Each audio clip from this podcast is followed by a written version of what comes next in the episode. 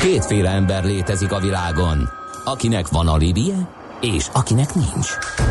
Az elsőnek ajánlott minket hallgatni, a másodiknak kötelező. Te melyik vagy? Millás reggeli, a 90.9 Jazzy Rádió gazdasági mapetsója.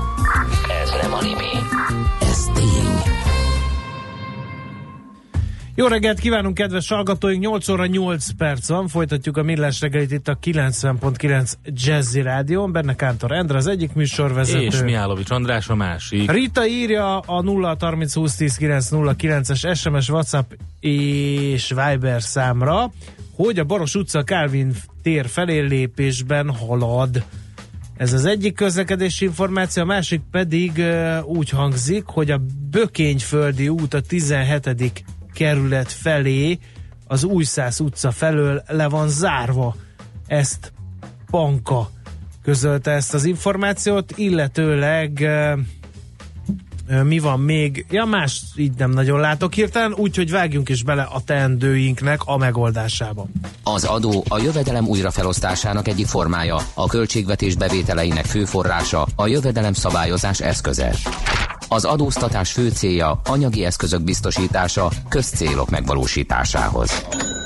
Nézd meg az ország adózását, és megtudod, kik lakják. Adóvilág, a millás reggeli rendhagyó gazdasági utazási magazinja, ahol az adózáson és gazdaságon keresztül mutatjuk be, milyen is egy ország vagy régió. Adóvilág, iránytű nemzetközi adóügyekhez.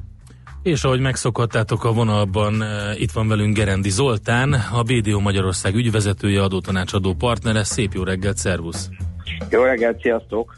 Na, hát Németország a célországunk, ugye a Dachlender, tehát a Ausztria, Németország és Svájc, ez a körútunk van most, és itt tartunk Németországban, kis falat, egy kis falat. Hát igen, nehéz is 10 percben ezeket a, a, tehát a az ország lényegét belesűríteni, de megpróbáljuk, tehát a szokásos menetrend szerint, tehát hogy földrajzilag ez az ország egy e, e, 350 e, 7000 négyzetkilométeres ország, tehát nagyjából azért Magyarország mindenki tudja, hogy merre van, tehát ezzel nem töltenék időt, 83 millió e, lakosa van. A legmagasabb pontja az e, 2900 méter, ez a déli Alpok, ez a Cukspitze, a, gyakorlatilag az ország területnek 35%-a csak a termőföld, közel 32%-a erdő, a többi pedig hát e, vagy hegyek, vagy valamilyen más, tehát folyók, tavak és így tovább. A legnagyobb városaik Berlin az 3,7 milliós, e, és aztán 3,1 millió fölötti városuk van, e, Hamburg, München, az, Hamburg 1,8, München 1,4 és Köln 1, 1 millió lakosú. A történelmük az, az hosszú és bonyolult, rettenetesen leegyszerűsítve az igazi újkori történelmük az 1871-ben a német birodalom létrejöttével indul Bismarck időszakától.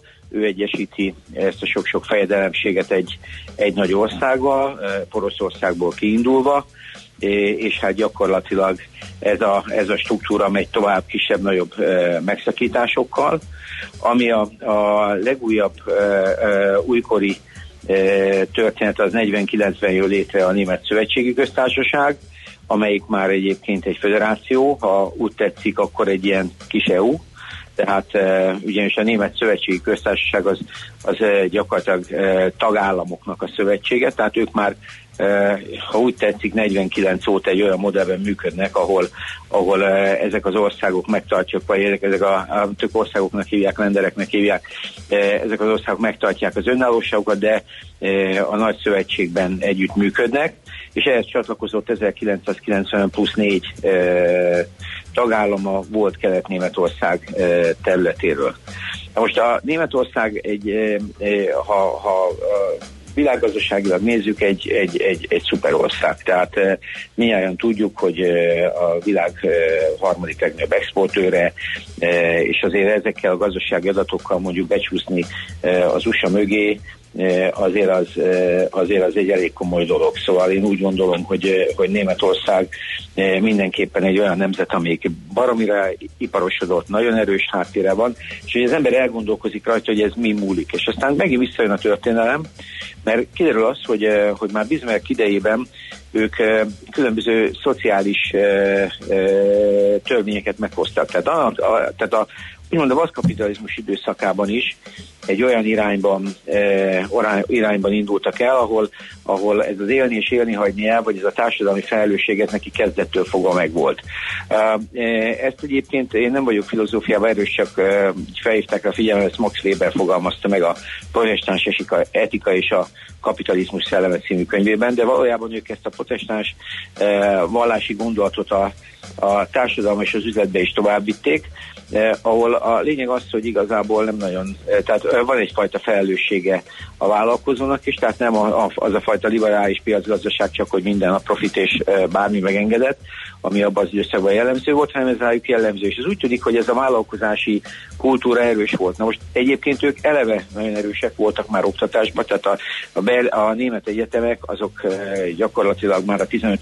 században működtek, tehát ha így nézzük, akkor, akkor Németország roppant erős volt már e, ebben az időszakban is, de, de valójában az első nagy találmány, amit ők adtak a világnak, az Gutenberg volt, tehát a, a könyvvel, amelyik e, hát gyakorlatilag mutatta azt, hogy, e, hogy, hogy, hogy azért van itt mit, van itt mit fejleszteni, és aztán ez évszázadok során ment, ugye másik híres találmány, ami a mai napig jönt az a vajon sör, és aztán ez így a, a, a töltség csak egyre szélesedik, tehát egyre több találmányaik vannak, ami egyébként nagyon erős a járműipar. A járműiparnak az összes érdemi nagy e, találmánya az majd minden német. Az automotor, a dízelmotor, akkor a járművek felfedezése, és ezért gyakorlatilag azt lehet mondani, az országnak e, ez egy nagyon meghatározó, e, meghatározó eleme. Na most a német gazdaság gyakorlatilag nagyon sok tehát sok irányba fejlődik, de akár is nézzük, ez, és itt az ország erőforrása is olyan szempontból érdekesek, hogy, hogy ezt, ezt a fajta exportgazdaságot már nem lehet belföldi erőforrásokból kitermelni, ezért Németország borzalmasan sokat importál, és rengeteget exportál. Tehát ez egy olyan, ez, ez az ország ez már nem tud a belső erőforrásaiból táplálkozni, tehát ez már egy olyan dimenzió üzlet, ahol gyakorlatilag ők elsődlegesen gépipari termékektől kezdve járműveken át rengeteg mindent exportálnak, és ehhez alapanyagot, de egyébként szintén gépeket, lásd, így nézzük Magyarországról is, importálnak járműveket, Összességében az ország egy nagyon-nagyon-nagyon fejlett kereskedelmet működtet, és így adja gyakorlatilag ezt a, ezt a, ezt a világbeli pozíciót. Most Németországban azt kell tudni, hogy ez a fajta e, e, Mittelstand, amelyikből azért nagyon sok nagyvállalkozó kiugrott. Tehát ha végignézzük a nagy német sikertörténeteket, amik kezdve a gépipariaktól, de egyébként e, belevehetjük egy csomó csomó más iparágat, tehát legyen az most Adidas és így tovább, de a német vegyipar is. Tehát ma, nagyon, rengeteg iparágban, klasszikus iparágban élen vannak, és a német Mittelstand pont emiatt, talán emiatt a Weberi gondolat miatt egy nagyon megbecsült réteg, illetve a nagyvállalkozóik is nagyon megbecsültek. Tehát itt én úgy láttam, hogy azok, a, azok az igazi nagy milliárdos vállalkozók, akik, eh, akiket tényleg jegyeznek, azok, azok, azok nagyon komoly történetek. Ebben benne van nyilván az is, hogy a második világháború után eh, Németország eh, egy nagyon erős fejlődést írt le. Egyébként meglepő volt, hogy a, a, a, a Németország valójában a második világháborúban 5 millió katonát és 1 millió embert vesztett, az a, gyakorlatilag a, a 39, tehát a háború előtti lakosság szintjét ők már az 50-es évek elejére utolérték. Tehát gyakorlatban őnekik azért a, az erőforrásuk, amikor meg, megindult a törökök beköltöztetése és így tovább, akkor az gyakorlatilag már a gazdaságnak akkor is egy olyan fejlődése volt, hogy nem, nem győzték a saját e, erővel e, győzni, de azt lehet mondani, hogy ha az ember végignézi az ő top milliárdos listájukat, akkor mindegyik, e, mindegyik olyan, olyan, olyan köztük, aki, akire fölnéznek. Szóval nem ez a jókor volt jó helyen című kategória, hanem valójában nagyon komoly teljesítmények vannak, ezek között ott vannak az Aldi tulajdonosok, akkor ott van a Kant család, a BMW család, tehát a BMW-t viszi, akkor a SAP és a Platner, és így tovább hopp. Tehát egy csomó olyan ember, akiket ők nagyon megbecsülnek, és itt visszajön az az alapmondat, az az elején kezdtük ez a Weberi gondolat, hogy élni, élni, hagyni, és egyébként így rákanyarodva az adórendszerükre is, hát gyakorlatilag ez, ez jellemzi. Egyébként, hogy mennyire erős ez a közép alatt nálunk is a BDO-ból az O betű, az a Hans Henry Horténak a neve, mi is tőlük kaptuk. Tehát a mi cégcsoportunk is részben német gyökerű, és ehhez a német emberhez kötődik, és az ő neve lett beválasztva, vagy betéve még annó alapításkor a cégbe. Most a német adórendszer összességében ezeket a gondolatokat és ezeket a, a, a feltételrendszereket szolgálja ki. Azt kell mondani rá, hogy egy elég régi, nem mondanám, hogy elavult rendszer, de azért, de valójában egy elég bonyolult rendszer, és magas adószintű rendszer. Tehát azt kell róla tudni, hogy Németországban az adózás az ilyen szempontból pont ennek a társadalmi rendszernek a fenntartása érdekében nem tud alacsony lenni. Vannak rengeteg speciális formái, vagy olyan előnyök, amik, amiket ki lehet használni, de döntően egyébként Németországban az, hogy valaki adót fizet, az nem egy, tehát a köztelviselés az nem egy, nem egy újdonság. A, amit, amit nagyjából látni kell, hogy az ő törvényeik azok ebben a vonatkozásban régiek, és egyébként a régióban meghatározóak. Tehát most például a német SZIA törvény az még a, a nemzeti szocialista időkből jön, tehát azt hiszem egy 32-es törvény Németországban, és ott kerültek azok a jövedelem kategóriák is felállítva, amiket mai napig mi is Magyarországon használunk.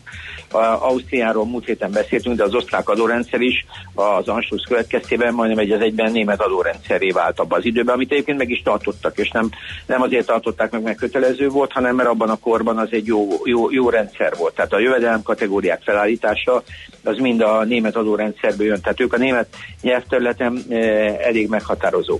Az adókulcsok azok, azok, azok eltérőek, tehát mondjuk, hogy a legegyszerűbb kezdjük az áfával, mert az könnyen léphető, az 19 százalék, van egy 7 százalékos kedvezményes kulcs, a, a, ha SZIA-ra ugrunk először, akkor ott gyakorlatilag egy ilyen progresszív tábla van, amelyik 45%-ig fölmegy 250 ezer uh-huh. euró fölött, ami egy kicsit uh, problémásnak tűnik, de úgy tűnik, hogy ott azért egy rengeteg olyan modell van, amik, uh, ahol ő nekik különböző kedvezményrendszerék vannak, de, de maga a névleges adókulcs igen magas. Igen, de ugye Akkor... ott a társadalmi, a társadalmi megítélése ezeknek a dolgoknak egy kicsit más. Tehát, hogy az, említetted az Aldit például, meg ezeket a viszonylag olcsó diszkontokat, hát ide azért nem mindenki megy bevásárolni. Tehát azért van, van, van egy ilyen, hogy um, egy orvos például, vagy egy ilyen magasabb státuszú, magasabb fizetésű ember nem nézik jó szemmel, hogyha ott vásárol, ezt több ismerősömtől hallottam.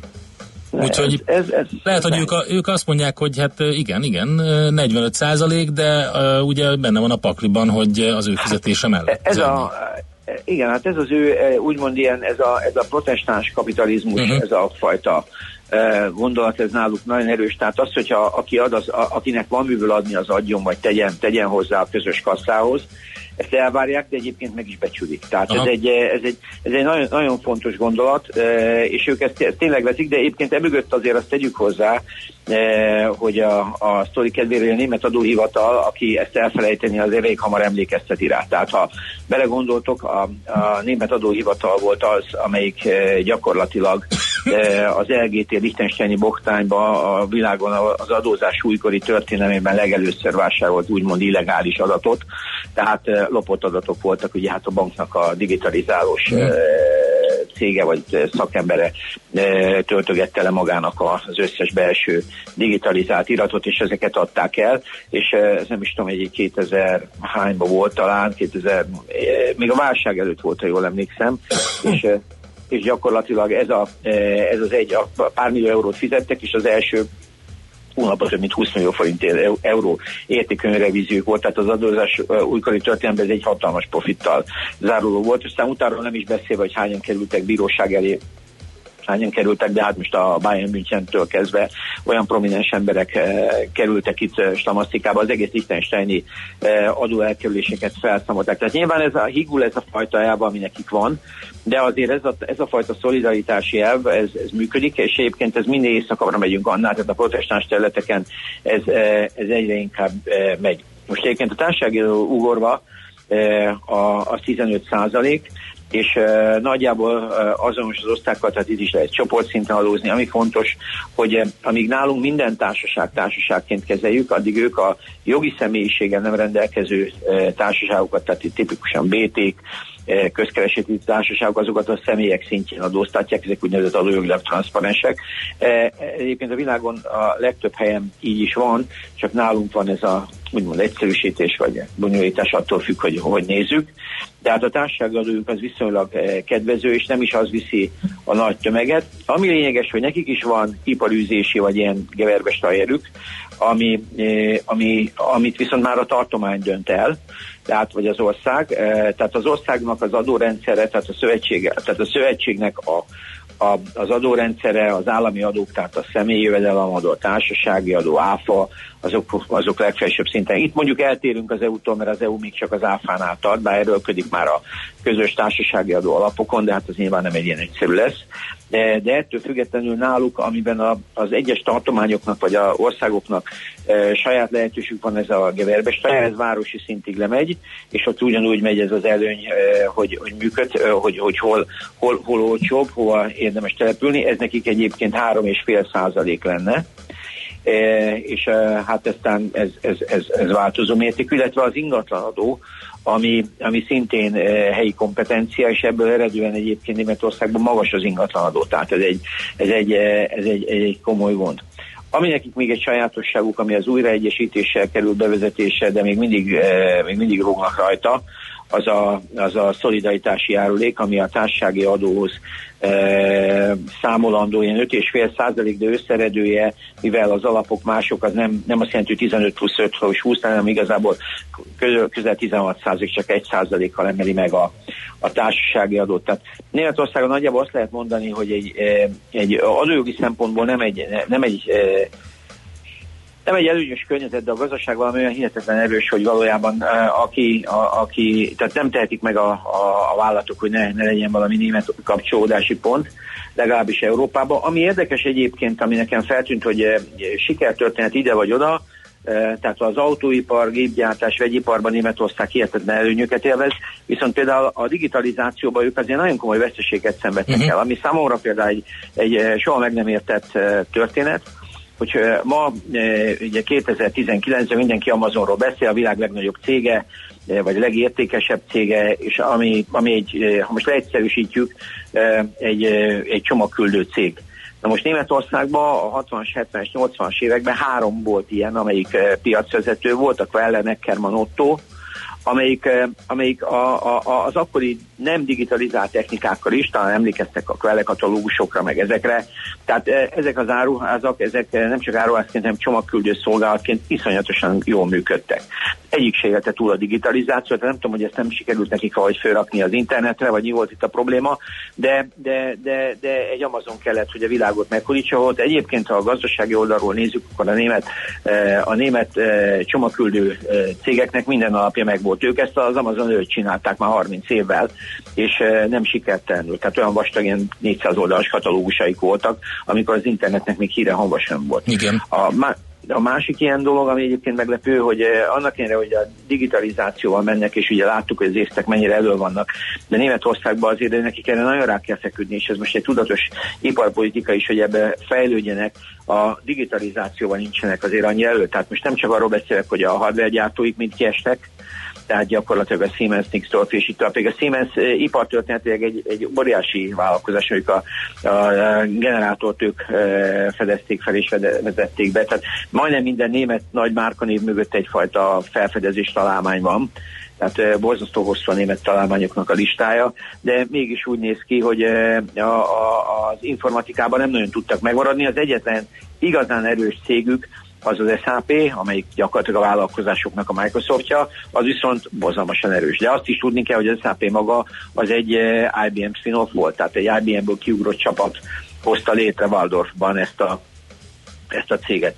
Szóval összességében Németország szerintem egy nagyon, nagyon komplex, baromi érdekes, nagyon izgalmas ország.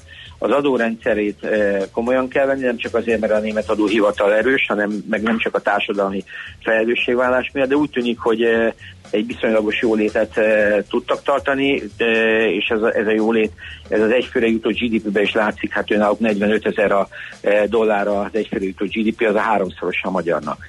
Tehát gyakorlatilag azért látszik, hogy ez a robusztus gazdaság ezt, ezt, ezt, ezt tudja tartani, és hát mondom, ők nagyon EU, tehát ők egy kis EU, hogyha megnézzük őket, és szerintem ebből lehet tanulni, illetve az emberek is így jobban megérti, hogy miért forszírozzák ők a nagy EU-t. Jó, figyelünk akkor erre, köszönjük szépen ezt a részletes összefoglalót, neked jó munkát és szép hetet! Jó, nagyon szívesen, sziasztok! Jerendi Zoltánnal beszélgettünk, illetve ő foglalta össze, hogy Németországról mit érdemes tudni. A Dach Länder, a Dach országokban kirándulunk adóvilág rovatunkban. Ausztria után Németországot néztük meg.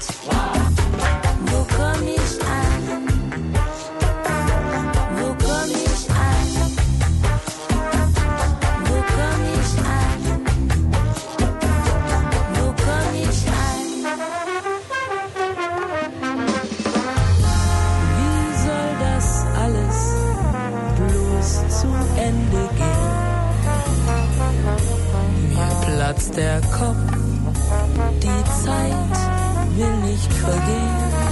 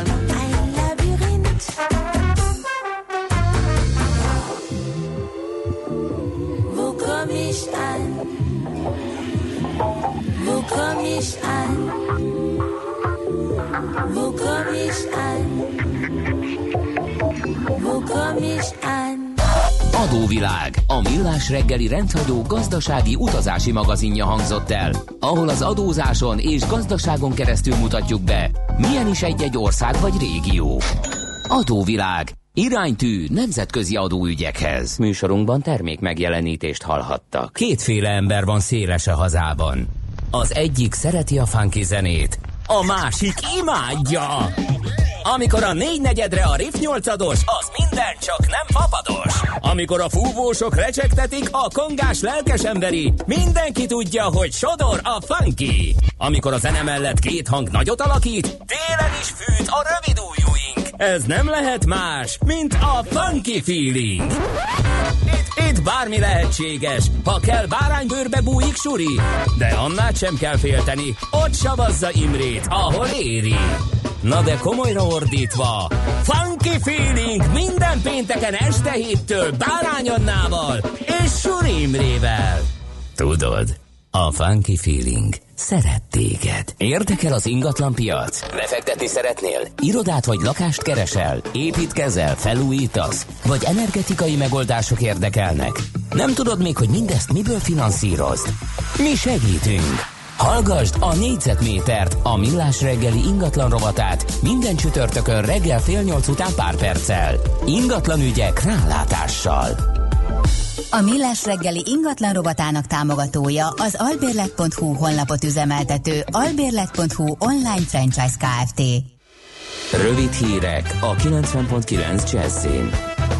Tavaly októbertől március 4-ig országszerte 338 esetben alkalmazott helyszíni figyelmeztetést a rendőrség életvitelszerű közterületi tartózkodás szabályainak megsértése miatt tudta meg a népszava országos rendőrfőkapitányságtól. A legtöbb büntetést január elejéig szabták ki, ezután már csökkent a büntetési hajlandóság. Januárig 10 hajléktalant állítottak bíróság elé azért, mert az utcán élt, azóta viszont egyetlen embert sem. A februári hidegebb napokon 86-88 százalék körül körüli volt a hajléktalan szállók kihasználtsága. Ezek nagyjából megegyeznek az előző évek hasonló időszakában felvett adatokkal, mondta Aknai Zoltán a Menhely Alapítvány elnöke. Még mindig csak 4 millió modern elektronikus személyigazolvány van forgalomban, mintegy 5,5 millióan még a régebbi személyazonosítót használják. A kártya lehetőségeivel kevesen élnek, viszont a vészhelyzet esetén értesítendők telefonszámának tárolása a legnépszerűbb, írja a világgazdasága a belügyminisztérium adataira hivatkozva. A plastik e-aláírás funkciójára eddig csak alig több mint 230 ezeren regisztráltak, pedig hamarosan elérhető lesz az e-személyi mobil alkalmazás, amely az e-személyi elektronikus azonosítási funkcióját erősíti. A későbbiekben a tulajdonos lakcímét és személyi azonosítóját is rögzíthetik a plastikon. Jelentősen emelkedett a kaszkó, a teljes körű biztosítások éves átlagdíja 93.200 forint volt tavaly, ez 10%-os emelkedés 2017-hez viszonyítva, közölte a netrisk.hu biztosítási alkuszcég. A Netrisk adatai szerint az évfordulós biztosítás váltók átlagosan 72 ezer forintért kötöttek szerződést, miközben az újonnan kötött úgynevezett azonnali kaszkó átlagára új autók esetében 101 ezer forint, használt autóknál pedig 107 ezer forint volt. Megállapodás nélkül talán sohasem lesz Brexit, így nyilatkozott a brit kormányfő. Tereza May tisztességes kompromisszumot kér a képviselőktől, hogy az ország unióból való kilépése ne húzódjon el még hosszú hónapokig. Jeremy Corbyn a legnagyobb brit parlamenti ellenzéki erő a munkáspárt vezetője szerint az eddig kétszer is nagy többséggel elutasított Brexit megállapodást az alsóház a harmadik szavazáson is elutasítja. Tudtak a terrortámadásról, de már nem lehetett megállítani, ezt állítja az új-zélandi kormány pár nappal a merénylet után. A 28 éves terrorista ugyanis 9 perccel a lövöldözés előtt e-mailt küldött a minisztereknek. A kormányfő szerint a levelet azonnal tovább küldték, de mivel nem volt benne helyszín, már nem tudtak mit tenni. Az álmokfutásban 50-en haltak meg, jelenleg 36 sebesültet ápolnak, kettőnek válságos az állapota. Több mint 94%-kal kevesebb migráns érkezett az éveleje óta Olaszországba tavalyhoz képest, és négyszer annyi bevándorlót utasítottak ki az olasz hatóságok a római belügyminisztérium vasárnapi adatai szerint. Az idén mindössze 335 migráns kötött ki az olaszországi partokon március 15-ig. Na tavalyi év ugyanezen időszakában majdnem 6000 személy érkezett, 2017 azonos periódusában pedig több mint 15 ezer. Az időjárásról hidegfront érkezett napközben főként a Dunántúlon és északon eshet, sokfelé élénk erős a szél, délután 6-12 fok között alakul a hőmérséklet. A hírszerkesztőt László B. Katalint hallották hírek legközelebb fél óra múlva. Budapest legfrissebb közlekedési hírei, itt a 90.9 jazz Budapesten baleset történt az Ecseri úton az Üllői út előtt, a belső sávot lezárták. Lassú a haladás a Budaörsi úton befelé, a Nagyszülős utca Bocskai út útvonalon a Fehérvári útig, a Ferenc körút József körút útvonalon a Blaha térig. Nagy a zsúfoltsága az M3-as bevezető szakaszán a Körvasút sori felüljárótól befelé, a Váci úton a Fóti úttól az Árpád hídig. Egyirányosították a Cinkotai utat a Naplás úttól a Rákosligeti határútig és a Bökényföldi út Rákosligeti határút útvonalat a Cinkotai úttól az Újszász utcáig felújítás miatt. Az érintett BKK járatok terelt útvonalon közlekednek. Pongrász Dániel, BKK Info. A hírek után már is folytatódik a millás reggeli, itt a 90.9 jazz Következő műsorunkban termék megjelenítést hallhatnak. Oh, oh, oh.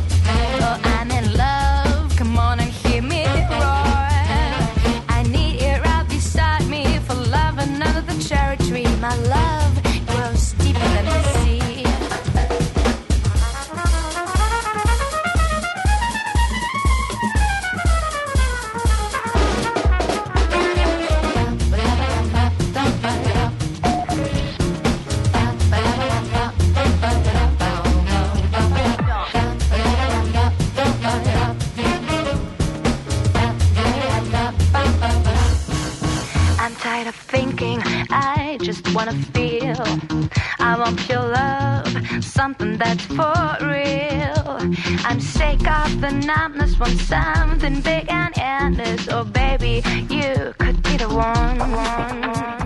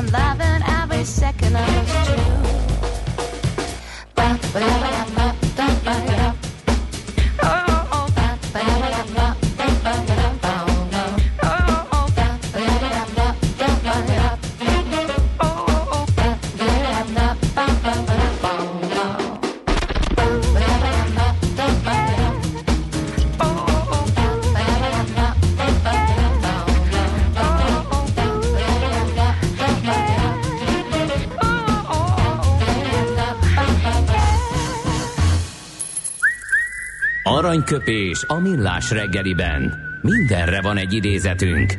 Ez megspórolja az eredeti gondolatokat. De nem mind arany, ami fényli. Lehet kedvező körülmények közt gyémánt is. 1959-ben március 18-án született a neves francia rendező, producer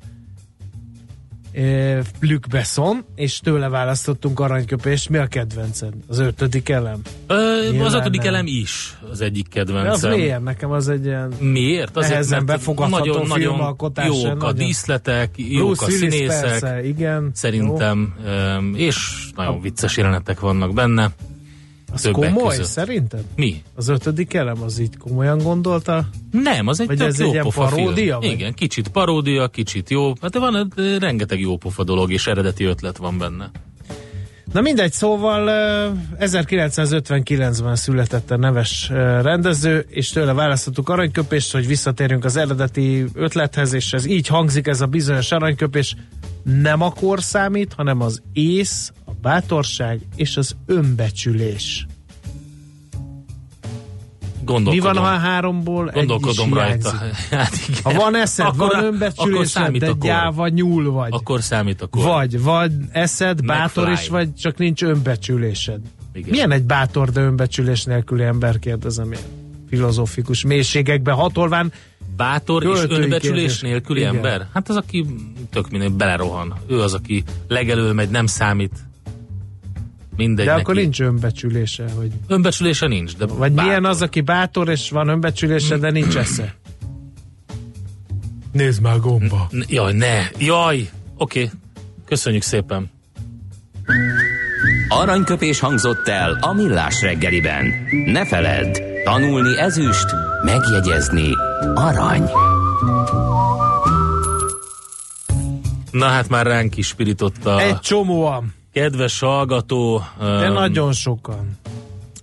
Jó, akkor mondj egy párat, te aztán utána... Közlekedési információkat is mondunk, mert így, így tallozgatunk többet, hogy valaki kifogásolja, hogy a parlament folytatja munkáját, 35 ellenzéki képviselő tiszteletdíjának csökkentéséről, kevesen használják az elszemélyét, az első az nettó személy, csak a másikhoz nincs infrastruktúra. Miért nem végzünk szakmai munkát? Kérdezi Marci.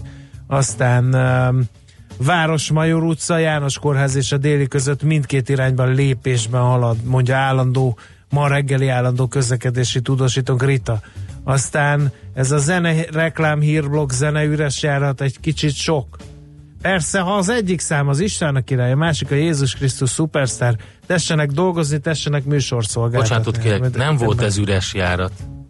Kedves hallgató. Tehát ez, hogy üres járat, ez nem felel meg a valóságnak. Aztán Németországról, Guten Morgen, Németországban kicsit nagy az adó, de ha bajba kerülsz, nem fáj a fejed, ha nincs lakbérre, majd kifizeti az Arbeitsamt, nem pedig a kilakoltatás következik. Remélem, hogy jól ejtettem, mert németül sem eh, beszélek magas színvonalon. Milyen szívás azoknak, akik mondjuk március 15-én születtek, hogy tőlük sosem fogtok aranyköpést idézni. Hoppá! Na majd ezt majd Vagy valamilyen módon. 20-án, vagy Ez igaz, tényleg szívás egyébként, igaza Igen. van. Igaza van, a kedves hallgatóknak rájött egy óriási anomáliára, egy vakfoltra a műsor ö, szövetén. Az ötödik elem az szuperzöld film. Szuperzöld, így Írja van. a köszönöm, köszönöm szépen, onnan illetőleg, van. Onnan illetőleg hol van Feledi Botond? Kérdezi. van. Feledi Botond szuperzöld jelen pillanatban, mert hogy kint tartózkodik Szent Petrik napon az Egyesült Államokban, egyébként nem szórakozásból, hanem hivatásból. Dolgozik. De éppen ezért nem tudtuk őt most utolérni, úgyhogy majd bepótoljuk vele. Köszönjük, hogy leleplezted a technikai malört, melyet szerettünk volna elfedni, de mindegy. Az egyik hallgatónak, aki Dick jössz. Dale-ről üzent nekünk, hogy meghalt. a- ja, az a is surf rock királyának is nevezett zenész Richard Anthony Monsoor néven született Bostonban, tehát ugye ott, ahol az egyik legnagyobb ünnepség van. Egy lengyel anya egyébként és egy libanoni apa gyerekeként az 50-es években kezdett el azon dolgozni, hogy zenében is vissza tudja adni a szörfözés hangulatát. Nem mint a Bostonban annyira lehetne szörfözni, de ő ezt az érzést magáénak tette. És ö, 1962-ben írt egy számot, ami egyébként egy nagyon komoly filmnek is volt a nyitódala.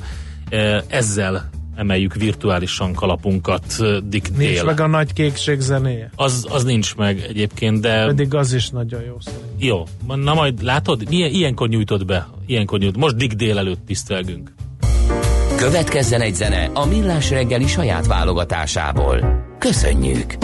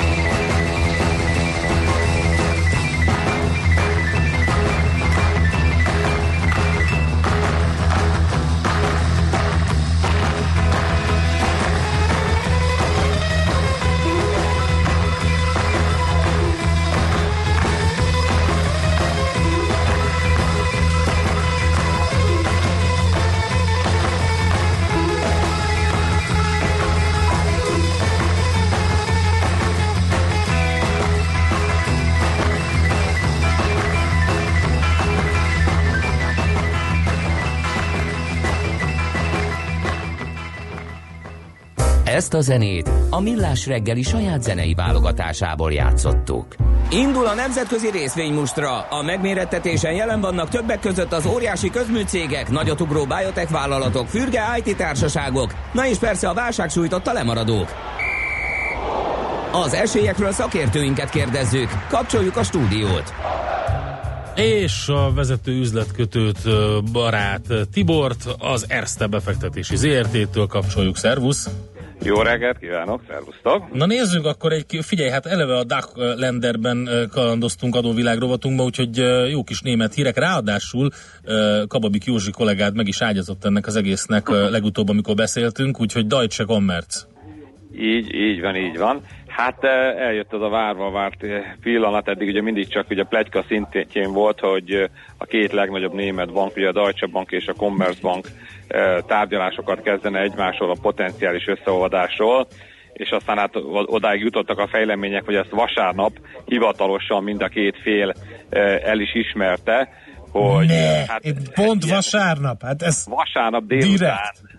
Direkt. vasárnap délutánra Frankfurtban közölték ezt, ugye mind a két cégnek ott van ugye a székhelye, hogy, ö, hogy hát stratégiai opciókat vizsgálnak, így próbálok így szó szerint idézni a cégektől, Ö, ö, ö, ugye ezt mondta a Deutsche Bank, míg a Commerzbanknál azt mondták, hogy ilyen eredményorientált beszélgetésekre ö, ugye nyitottak. Mind a két cég azonban azt hangsúlyozta, hogy ez még semmiképpen nem egy automatikusan lezárult történet, tehát így, hogy egyelőre csak ugye a beszélgetéseket kezdték meg. Hát De milyen jó korán- lenne, ha azt mondták volna, hogy ilyen unalmas eredményeket egyáltalán nem hozó, nem gyümölcsöző Tényleg beszélgetésekre be kéne vagyunk már nyitottak. reformálni ezeket a céges sajtóközleményeket. Leültünk kávézni, de nem jutottunk semmire. Vagy Igen. meghívtak a kommercbankosok, de Nem volt nem jó. fogadtuk el a Nem- meghívást. Nem volt jó a jövő kávé. héten, jövő a héten nálunk találkozunk, és újra megpróbáljuk, vagy valami ilyen, tehát egy kicsit a nyilvánosságot is szórakoztassák. Na, mindegy, félre a tréfával több komolyságot. Na, na, tehát ugye hogy semmire azért- nem kötelezi őket, de legalább már azt elismerték, hogy valamiféle beszélgetés folyik. Hát akkor. azért volt itt ugye egy, egy, No. egy, kis nyomás azért rajtuk, ugye a gazdasági miniszter az Olaf Scholz részéről, ugye ő egy SPD-s politikus, valamint az államtitkára, aki a volt Goldman Sachs Deutsch Németországnak a, a vezetője, Jörg Kukiz, akik ugye már hónapok óta mondogatták, hogy hát maga a német kormány is egy ilyen gazdaságilag értelmes opcióval szívesen találkozna. Már hogy a két német banknak a, a fúziója kapcsán. Ugye ráadásul úgy, hogy a Commerzbankban jó 15%-os ö, ö, részesedésük is van, tehát ugye ilyen értelemben még ugye beleszólásuk is.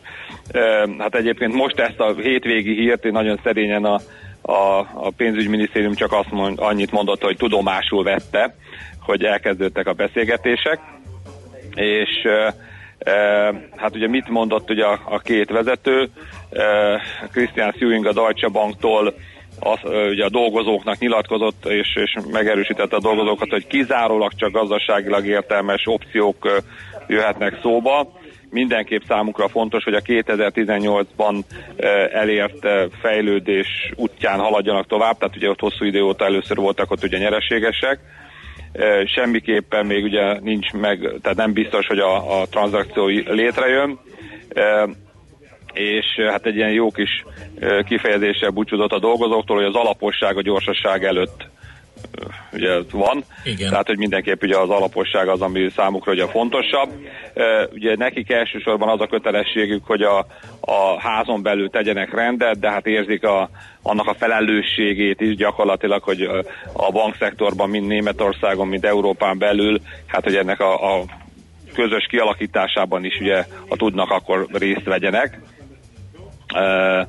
Tehát ugye ez, ezért is kezdődött ez el. Commerzbank részről ugye Martin Cirke ö, ö, nyilatkozott, és akkor hát ilyen hasonló szavakkal, hogy egyelőre ez csak ugye maga egy beszélgetés ö, indult el, viszont, viszont hogy a májusi parlament, európai parlamenti választások előttig kellene ennek ugye befejeződnie, valamint hát a, ugye a, ami még ugye érdekes volt, hogy a, a, az unió pártoknak, ugye a CDU CSU-nak a költségvetési politikusa Eckhard Rehberg annyit mondott, hogy tehát figyelmeztette tulajdonképpen a, a pénzügyminisztert, hogy ez, ennek a, ha egy ilyen fúzió létrejön a két bank között, akkor ennek mindenképpen üzemgazdasági kritériumok mellett kell megvalósulnia.